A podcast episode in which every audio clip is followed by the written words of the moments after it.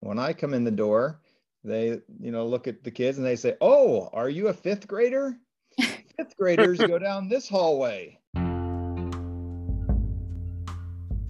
This is the Value of Wrinkles podcast, the church series. Whatever age you're at or consider yourself to be, maybe that's young, youngish, midlife, older, or maybe you just call yourself old.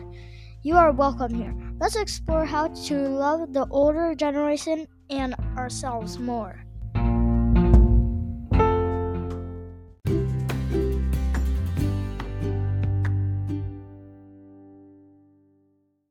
Hi, friends. I'm Isabel Tom.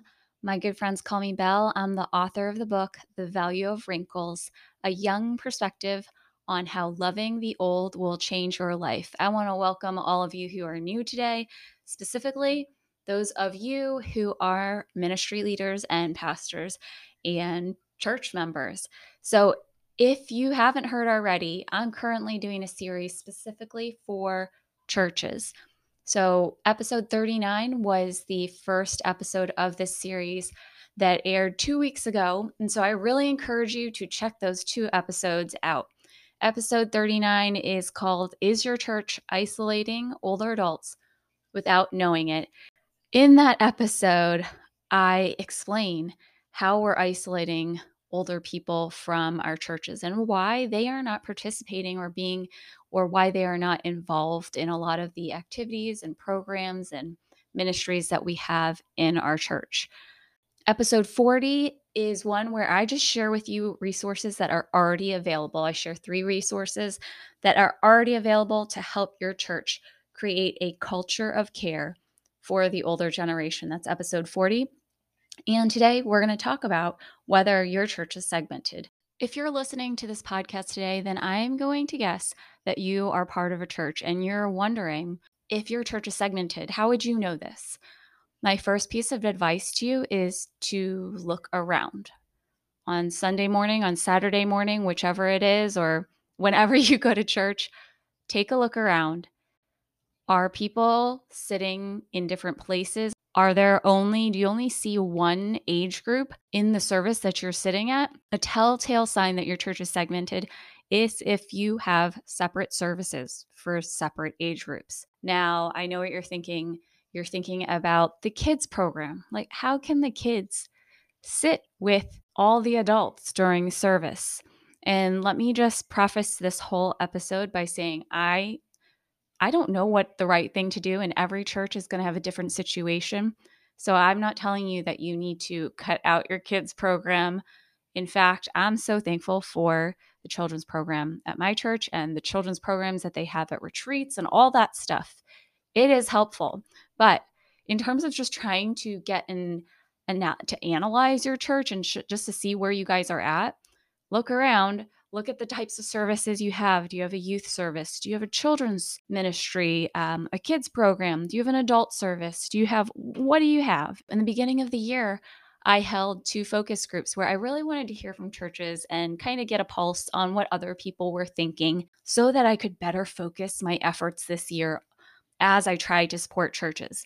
I thought it was so interesting and I just really enjoyed hearing from different people who came from different churches, from different age groups. I specifically want to let you listen in to what one participant shared about what he thinks happens nowadays in many churches on Sunday mornings. Listen in. When I come in the door, they, you know, look at the kids and they say, "Oh, are you a fifth grader? Fifth graders go down this hallway. Oh, is this kid in high school? If so, they hang out in the basement all day in the basement with uh, you know, the high schoolers. And um, oftentimes churches are artificially segmenting with the idea and thought, well, we're going to uh, convey uh, material in age appropriate, you know, ways, but uh, it has a negative impact of you know, older people can come in and never uh, see children, much less have conversations. And honestly, I think if you were to go into most congregations and say, hey, when was the last time you had a real, an actual conversation here at church uh, with someone under age 18, most older adults would say, I don't. I, I don't talk to them. I, there's not an, there's not a uh, uh, even a practical way within the daily rhythm of the church mm. life um, to have any interaction with any of the young people because they are segmented down the hallway or in the basement or you know they come here on saturday nights as part of the youth program. And so the the church itself has fragmented wasn't that a great clip and it pretty much summed up segmentation in our churches we're fragmented and it doesn't happen intentionally well i want to tell you that when i was growing up i am a pastor's kid and my dad he planted a church that was in the county next to where I live. Our family, we went to this church, and my dad was one of the leaders, and he soon became a full time pastor, pastoring that church. He was a senior pastor there for years. And I went over there when I was little, but I can tell you that being part of a church plant meant that there was not really much of a program for kids.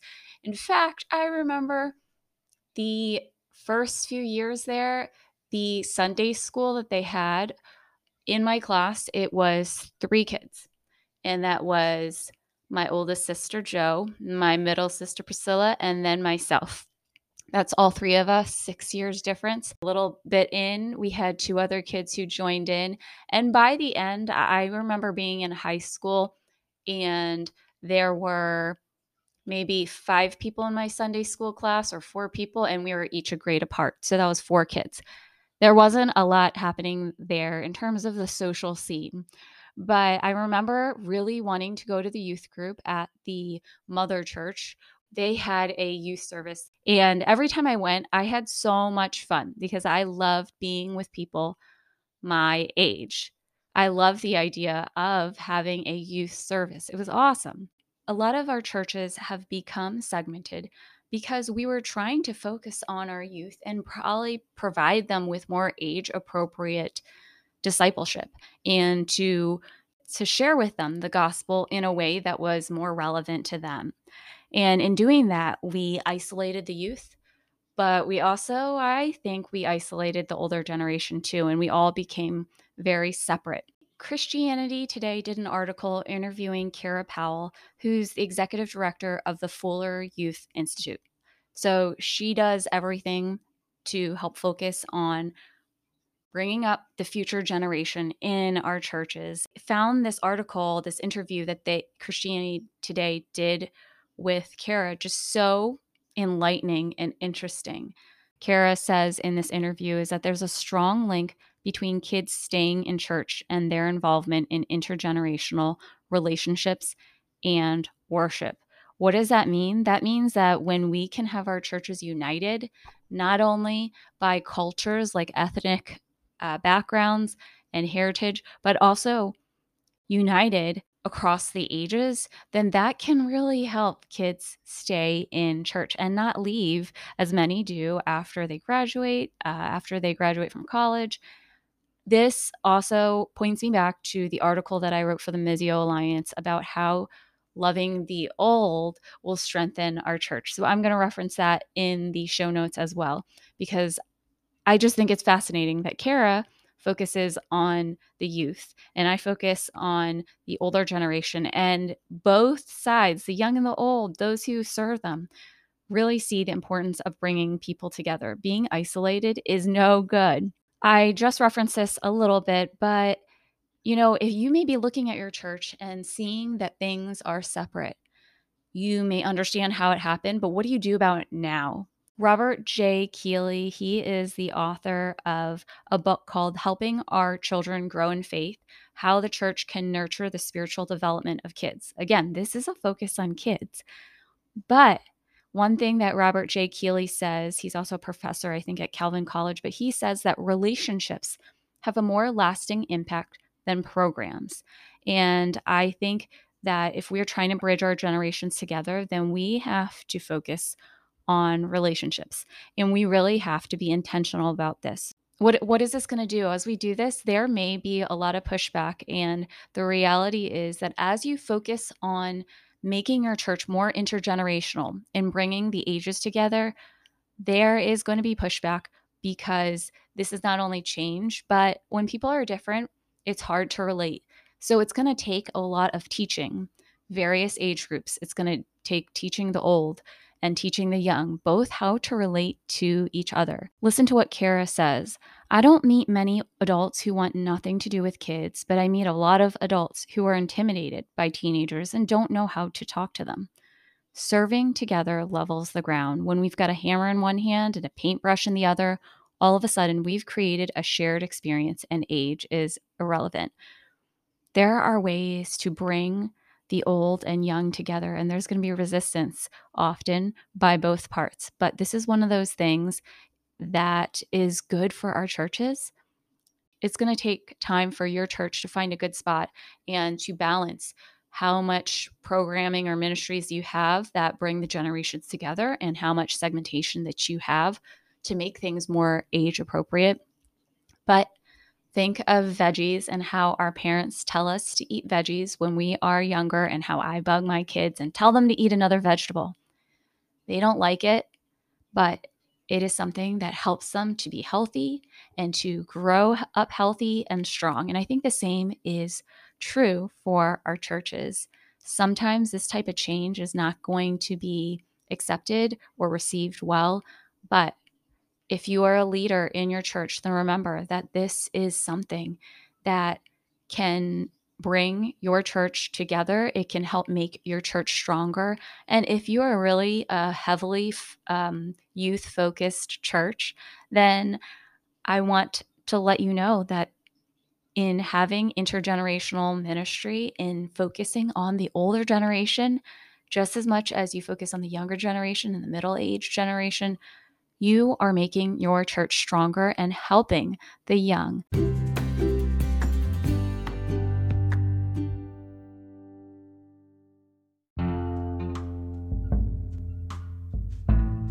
That's it for today's episode of the Value of Wrinkles podcast. Next week is the last episode of this series, this church series.